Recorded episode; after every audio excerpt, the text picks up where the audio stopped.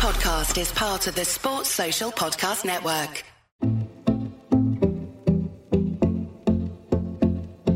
Museums, cinemas, pubs, all open in England at the moment, while gyms and leisure centres remain firmly shut. A sure sign, some say, that the overall health and well-being of the great British public isn't top of the government's priority list as we ease out of the coronavirus lockdown. We can sit on our sofa with friends, eat a takeaway, and then go to the pub, but we can't play indoor sport. Not my words, but those of our latest guest, and a great summary of where we are after three months. I'm John. And I'm Michael. This is Great British Bosses from Anything But Footy, the podcast that speaks to the people behind the success of British sport, the men and women charged with ensuring medal success at the Olympics, the Paralympics, World European Championships, and of course the Commonwealth Games. Their role might also involve increasing participation, fitness levels, and grassroots involvement too. In this episode, we'll get an understanding of the process of coming out of lockdown how easy it is to lead an organisation while working at home, and the various distractions that brings. But we'll also find out more about a sport that was invented to be a combination of basketball, badminton, tennis, and handball. It's been part of the Olympic Games since Tokyo in 1964. Hello, I'm Sue Storey. I'm Chief Executive of Volleyball England. So, Sue, let's get straight to it. When will volleyball players be able to play again in this country? Well, that's a really good question, and I and I wish I could answer tomorrow, but unfortunately, we're not quite in that in that place just yet. Uh, we are still waiting for government advice. At the moment, the government advice is that uh, six people can meet outdoors and they can take part in training drills and they can meet up no more than six, but to just uh, uh do those training drills rather than actually playing the game. So, how frustrating is that? I mentioned your tweet or your quote from your tweet of a few weeks back when we did see the big announcement that pubs were reopening. Yeah, I mean, and that's extremely frustrating for the sector. Um, if you look across the, the amount of uh, people who are involved in working in the sector, uh, leisure centres, sports, indoor sports, and, and as I said there, it's it doesn't seem quite right that um, you can sit on your sofa with a group of friends, but you can't go and get involved in indoor sport. Um, and you know, we we've done a huge amount of work to get ready for this. We um, have a return to play working group who are meeting regularly, looking at, at the various options as, as to how we can play our sport safely. Um, and there are some challenges, you know, that in terms of volleyball, you know, everybody handles the same ball. So, you know, how do you how do you ensure the safety of, of the players involved if everybody's handling the same piece of equipment? Well, clearly following the government guidance around hand sanitizing, washing your hands, cleaning all the equipment properly, trying to get us in a position where we can play the sport as safe as we can. There's a study been done recently in um, Italy around uh, uh, how close players come to each other during a game. Um, and their estimate is in particularly in beach volleyball, two on two volleyball, their uh, players are uh, less than uh, two meters apart for around uh, one minute and 19 seconds per game. So it's a, a really tiny amount of time for them to be that close to each other.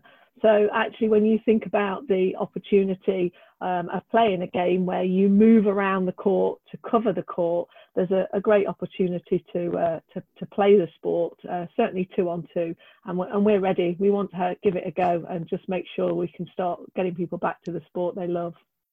We'll come to the, the disciplines in a minute because as CEO of Volleyball England, you've got indoor volleyball, beach volleyball, and sitting volleyball as well. We'll talk more about that in a moment. But what's been the reaction of the volleyball community, and what have you been doing over the last three months to keep them engaged? Well, it, they've been fantastic. They, uh, uh, to, to, the most part, everybody has complied with all the guidance and um, and are, are, not playing. And as much as everyone loves the sport so much, now is not the time to to get out there and uh, and practice the, the shots and, and, and get playing the game that they all love so much. Um, but we, you know, we we are ready to um, to to get back. It's frustrating, but we're ready to play. I think the interesting thing that's happened has been how we've been engaging with that community. Over the past few months, we've done a number of, of campaigns along social media. Um, we started off with a campaign that we called Digging in the Garden. Um, as you'll, I'm sure anybody who's played volleyball will appreciate what a dig is. Um, and uh, so we we asked the community to come together and show us your digging in the garden shots. And it, has been a, a, great reaction, the, the number of videos that we had posted. And I have to particularly mention one from Coach Alex, who is about six years old, who did some amazing coaching around, um, and I'm sure you won't, won't forget this, his uh, his approach to coaching was that to do a dig it needed to be pancake pancake sausage sausage. So flat hand flat hand two thumbs together and that gave you the uh, the approach of hitting a, a, volleyball to dig in the garden. So big shout out for uh, young coach alex there uh, we then moved on to another campaign that we called Volley Around the World, where we were essentially sending a volleyball from uh, one side to the other side of someone's garden and then passing it on to somebody else. And there was a, a great set of videos where a volleyball was essentially flying around the world or around communities as it was bringing people together. We're now the nat- latest one we're working on is give us your coaching tips. This is an opportunity to think about let's learn from the community as to what you can do uh, while we're all in lockdown, while we can just do training dr- drills. This is a great chance for everybody to share their thoughts and creativity so we can uh, practice volleyball in a safe way. And before we get on to finding out a little bit more about you and how you ended up as CEO at Volleyball England, when you talk about your community, what kind of size or scope are we talking about? Have you got a large membership? Is there a number of clubs that are signed up, if you like, to Volleyball England?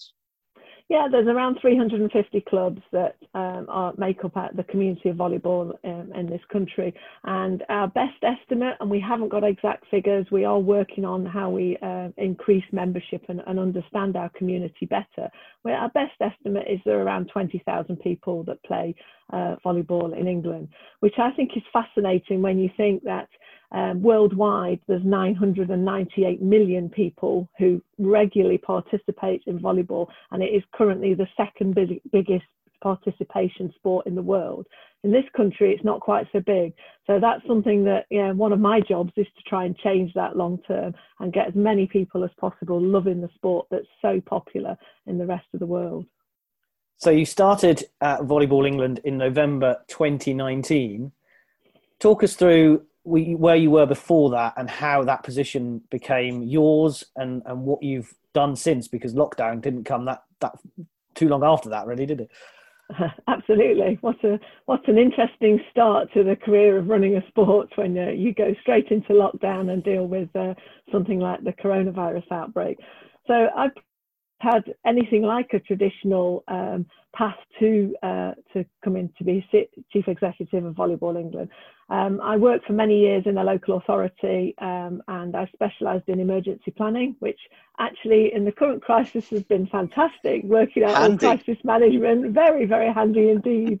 Um, I then uh, specialised essentially in crowd safety and spectator safety, and I went. To, I was working for the Sports Ground Safety Authority, so uh, the organisation that looks after um, spectators at major sporting events. And uh, I worked there for eight years and um, had a fantastic time working across all major sports um, to offer advice and support before uh, on how to run major events safely before I came to volleyball. Um, and yeah, it's it's been a um, an amazing opportunity, and I'm I'm absolutely honoured to um, have been given the job to to run this great sport.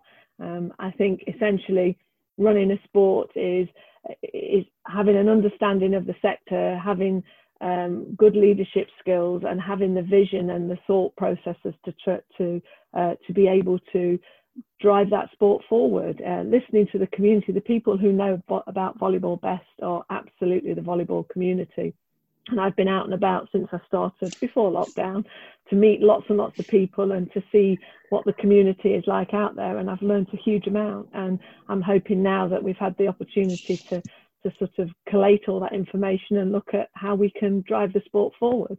My ultimate aim is that uh, we improve the sport over the coming years and, and try and make sure that we grow the sport, we get better at the sport, we're more efficient in how we do things, and we can drive our, uh, drive the sport forward. You mentioned the popularity of volleyball across the world and, and slightly less in, in, in this country. I think one of your uh, chief things where you wanted to do when you came in was to build a sustainable, self-sufficient organisation, which of course is is funding as well as people playing it and that kind of thing. How tough then is that to do when you are literally locked down at home? Uh, it's very tough. Um, it's tough for anybody, as uh, as we all know. Working from home, it, it can be quite challenging. Um, but we have the same passion, the same ambition. We all are heading towards the common goal of, of improving the sport. And I think there's two things that I would mention in terms of where, where what we can do to try and improve the sport. Um, we are actually working on a new strategy, um, and that should be out hopefully within the coming months as to how we can drive the sport forward. We've uh, just been doing some consultation around that to try and get the thoughts and ideas of the community. Um, so that's that's one part of it. But the next bit is how do we move the sport into um, a competitive and sustainable and um, digital era that all sport needs to move into. It's it's going to be extremely difficult to get any commercial interest in sport when nobody is going to have as much money as they had prior to this. Um, so we need to look very creatively at ways that we can be more efficient and that we can try and encourage sport to um, to encourage sorry commercial partners to come and join with us to help us develop the sport.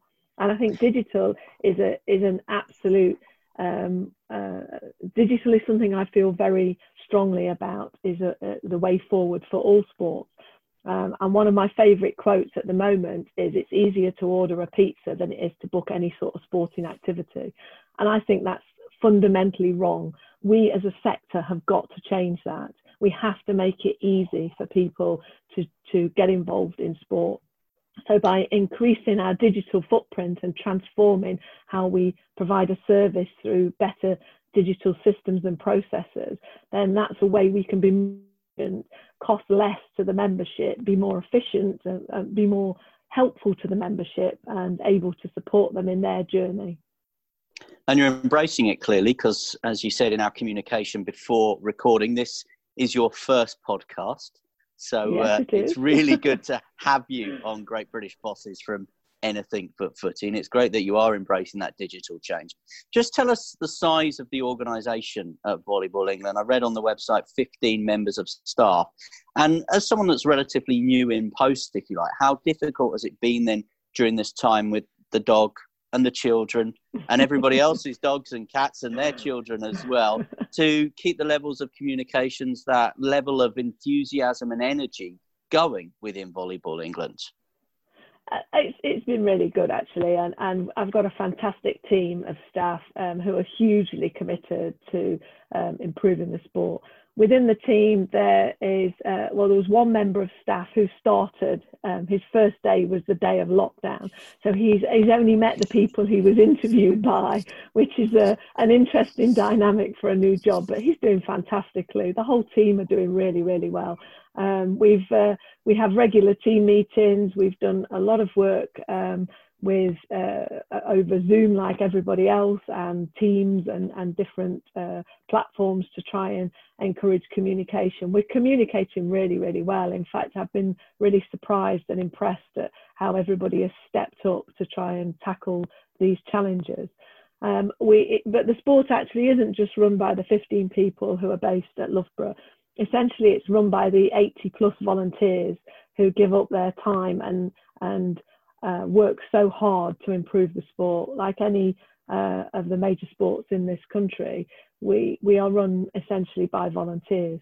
So, huge amount of time in evenings and weekends on calls with the community, helping them to uh, think about how we can use this time to improve, to be more efficient, to be more relevant, to listen to the community, to think about what's going to improve things for the future.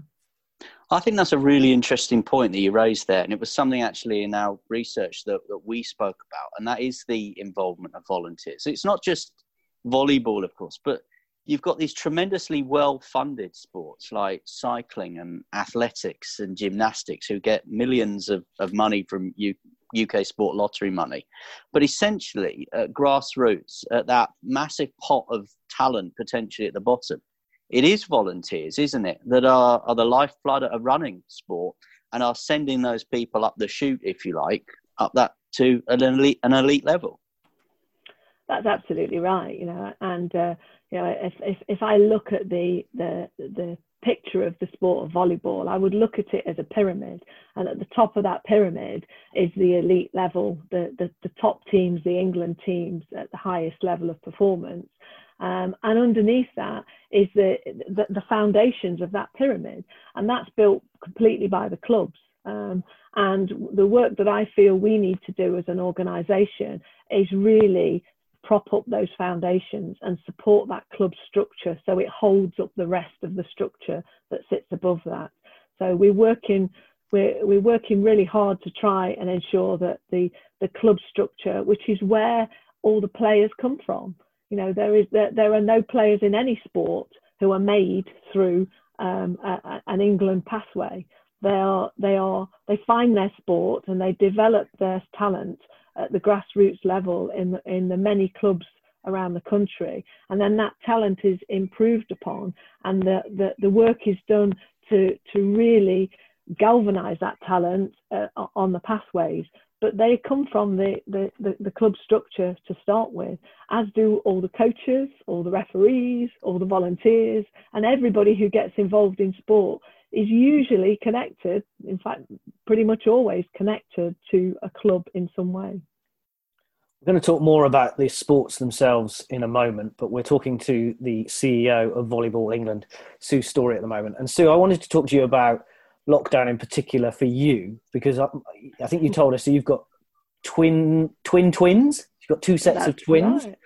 Right. Um, how, how how have you coped personally? yes, uh, that that's my interesting backstory. So uh, people listening will probably not remember anything else I've said, but they'll say, "Wow, that poor woman's got two sets of twins." but no, I think I'm uh, the luckiest mum in the world. Yeah, I have two sets of twins. Uh, they are 19 and 16, two boys and then boy girl. Uh, less than three years between them. So at one stage, I had four kids under three, um, which was uh, that was so. So whenever I come across any stresses or challenges in this job, it was nothing wow. compared to having four kids under three. on a on a serious note, though, is there a risk with lockdown where people have reverted to type, where sometimes the more probably mums are looking after the children while while working, um, while in some ways the dads have been squirreled away. I'm not saying it's in all cases; it certainly isn't in mine and Michael's case. But is there a risk that actually all the work that sport has done, you've done as a, a, a you know a, a woman leader? that we could move backwards in terms of gender equality in business? I would like to think not. I think the, this creates a, a, wonderful opportunity to share. Um, and certainly uh, in my case, we work in partnership, myself and my husband work in partnership to, to raise our family.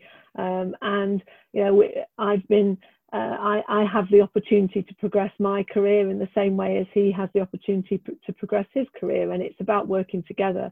Um, I'm very, very practical.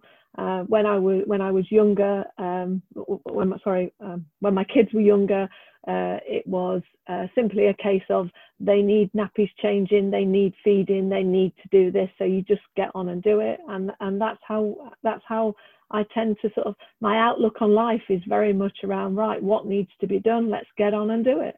Um, I think there's a golden opportunity actually for um, for women to be able to step forward and uh, and show just how good we are at organising and being practical and making sure that uh, we, we uh, manage to juggle all these challenges as we have done uh, for many years in the past, and I, you know, and I'm really proud of those amazing women who have uh, have worked on their own career pathways and achieved what they've wanted to achieve by being organised, being practical, stepping forward, having the confidence to show that you are amazing and you can do whatever you want to do. And the great thing, of course, is if you look at organisations like UK Sport, Sally Munday is in charge there. You've got a female CEO at Table Tennis England, British Athletics now, British Gymnastics, British Cycling as well. So you're certainly not unique when you, you sit round that table, which I think shows that sport has come a long, long way in this country, hasn't it? Absolutely, and um, I have to say the, the NGB CEO Forum has been a fantastic resource and so welcoming. Uh, right from day one, uh, my first day was a meeting with the uh, with members of that that group, and it was it was great to be welcomed into that community. Um, and yeah, I I feel as part of that group that we are a team. We work together. We've been uh, we've been sharing so much information over this current crisis and all our return to play plans. And has anybody got anything on this? Have you anyone got any examples of that? It's a, a great resource where we can all work together. They've been so welcoming and so supportive. And it's great to be in a, in a position where you can offer something back to some of the people within that group. So give us a little overview of your sport then. Volleyball is indoor volleyball of which great britain had teams in 2012 in both the men's and women's competition. The only time Great Britain have ever taken part in Olympic volleyball. There's sitting volleyball, of course, uh, which we know from things like the Invictus Games and the Paralympics as well. And then beach volleyball, which I think when you look back at London 2012 and at the time of recording, we're exactly 15 years on from when London won the right to host the games. Beach volleyball was one of the iconic images of the games, wasn't it, in terms of its venue? So, how do you marry those three disciplines up then in your role? So, yeah, as you say, the, the governing body covers the three disciplines, and uh, we we dedicate uh, as as much time as is needed to all three disciplines to try and um, help and improve those sports. Um, as you as you rightly say, uh, Great Britain have never qualified for uh, the Olympics at indoor. We only received automatic qualification in 2012, um, but uh, we're still working hard to try and get the teams to the best place that they can. Um, beach volleyball has been in the Olympics since 1996, and in that year, that's the only time that we have um, qualified for an Olympics. Um, our pair of Audrey Cooper and Amanda Glover it was an amazing achievement for them to qualify and compete in those Olympics. At that time, there were no beach courts anywhere in the UK, so they couldn't train anywhere here to be able to uh, to, to get to the standard that they got to. Um, we we still have an outside chance of our men qualifying for um, for Tokyo, but it unfortunately is a bit of an outside chance because of uh, rearranged qualification events and so on. Uh, there's still there's still a, a slight chance, but uh, as I say, it is a, a slight chance. Um, and sitting volleyball, fantastic uh, sport, and uh, uh, probably one of the most inclusive sports that there is. So uh, it dates back to 1956, where it was uh, set up as a rehabilitation sport for injured soldiers and still has a great presence with the military today, as you've already mentioned. Help for Heroes is one of our biggest clubs, and uh, Invictus Games, it's part of that. So that's that that is fantastic that you know it has that level of um, of profile as well. And I think it's also worth worth mentioning one of our most famous sitting athletes is Martine Wright who sadly 15 years ago today, on the 7th of July, uh, lost both her legs in the 2005 London bombings and then went on to represent Great Britain in the 2012 um, Paralympics. So, uh, what an amazing, inspirational woman she is, and, and what she's done um, in terms of her own personal journey. I think personally, if I look at the three sports, sitting represents our best chance of qualification for future games, uh, future Paralympics, because comparatively, the sitting teams are closer to those top rankings than uh, perhaps the indoor teams are, which unfortunately we're both men and women are, are way outside the top 100 in, in indoor at the moment.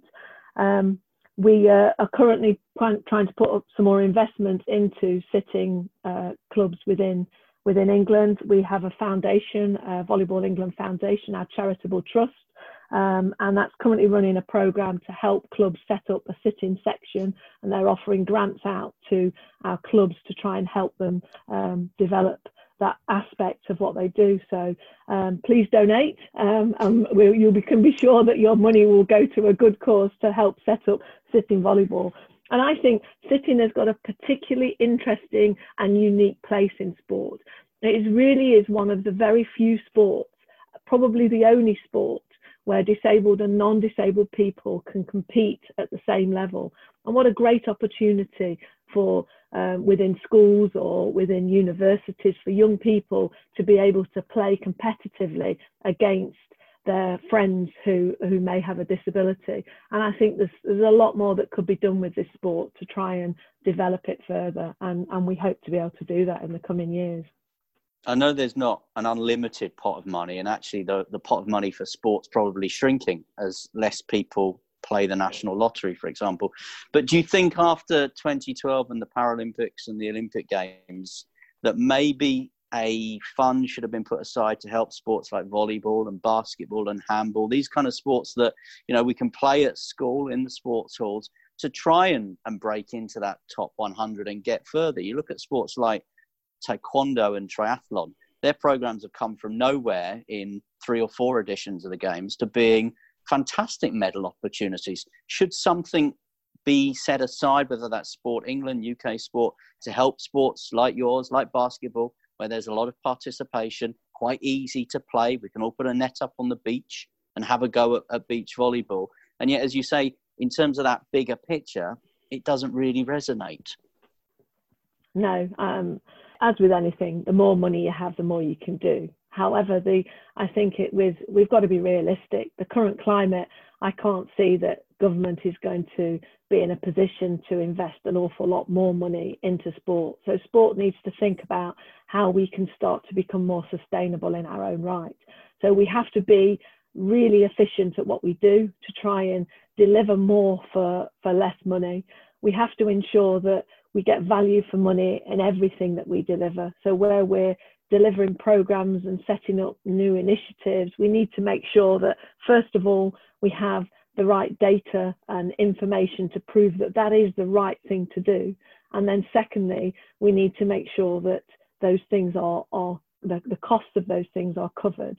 Um, it's absolutely crucial to the, for the future of the sport that we're able to be as uh, financially sustainable as we possibly can.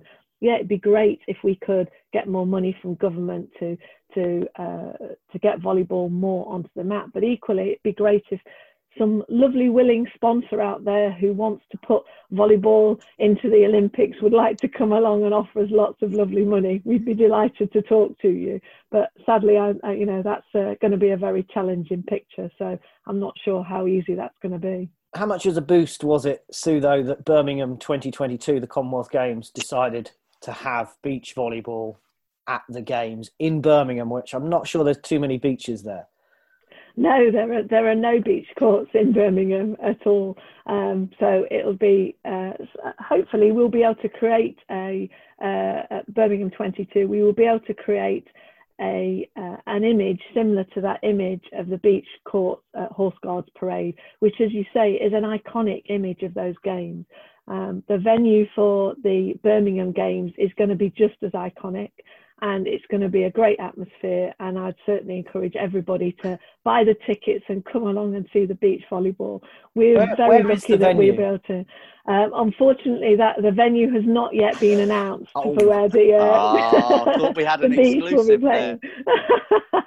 no, sadly not. But uh, what I can tell you is that uh, when we get to close to two years out from the games, that's a really good time to keep your eye on the press. and just on uh, uh, you know, people who could win medals, um, you know, Ellie Austin, Anya Evans won a historic bronze in June 2019, I think. Um, we've got four England players who, who competed at the Commonwealth Games in, in the Gold Coast for the first time. So we, we you know we, we could have some success in those games as well, which would benefit the sport.